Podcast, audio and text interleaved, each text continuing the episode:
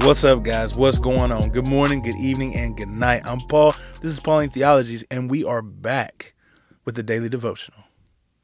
We got uh, Judges chapter eight this time, and we are reading through the um, the Judges cycle, and we have made it to Gideon.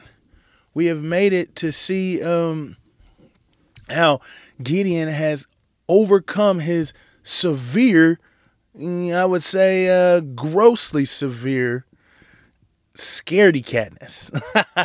Because he was majorly afraid but now he's overcome man and actually taken the people of midian down. And now uh, we're going to see him do even more as he captures uh, or he doesn't capture but he's going to use his um, prowess and his new uh, found um, confidence to talk some people up in a in a bad situation so let's check it out man what do we see in uh, verse chapter 8. Oh, before I continue, I want to say that what we always do is we go and talk about what's actually happened in the story.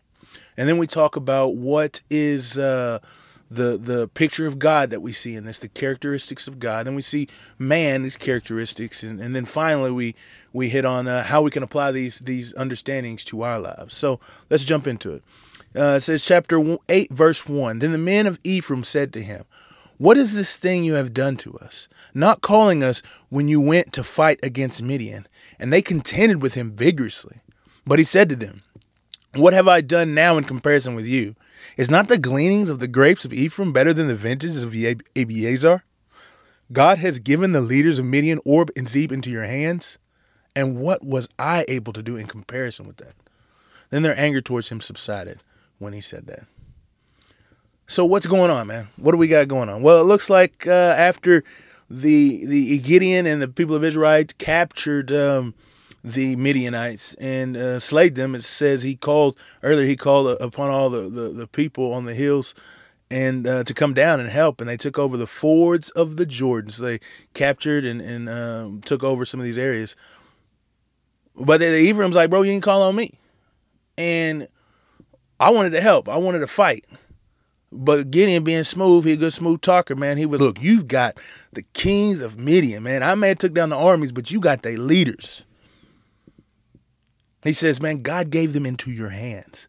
And so the people of uh, Ephraim, you know, it says they they heard that and they was like, oh, okay, you right, you right, you right, you right, right, you right, you right.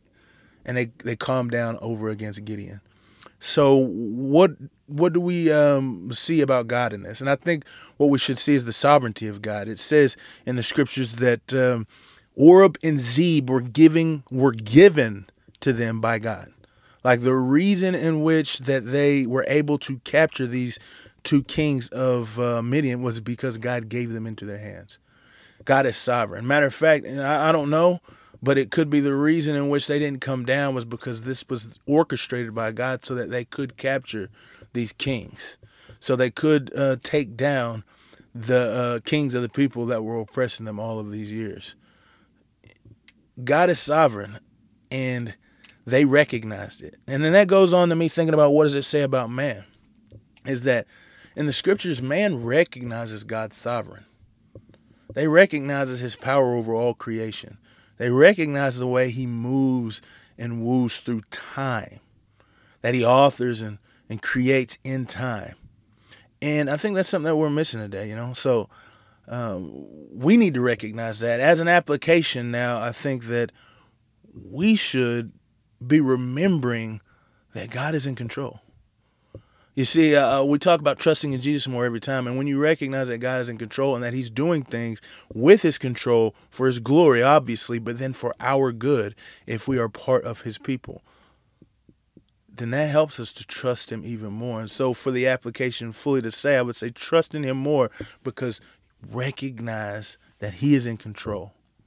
And that control He has is for our good and His glory. Hey, man, thanks, guys, for listening. And, um, yeah, it was a short one. We'll go on to the next one, uh, continue on the Gideon saga, and we're gonna see some things, uh, you know, not quite like the Gideon stories that we normally see. So tune in for that.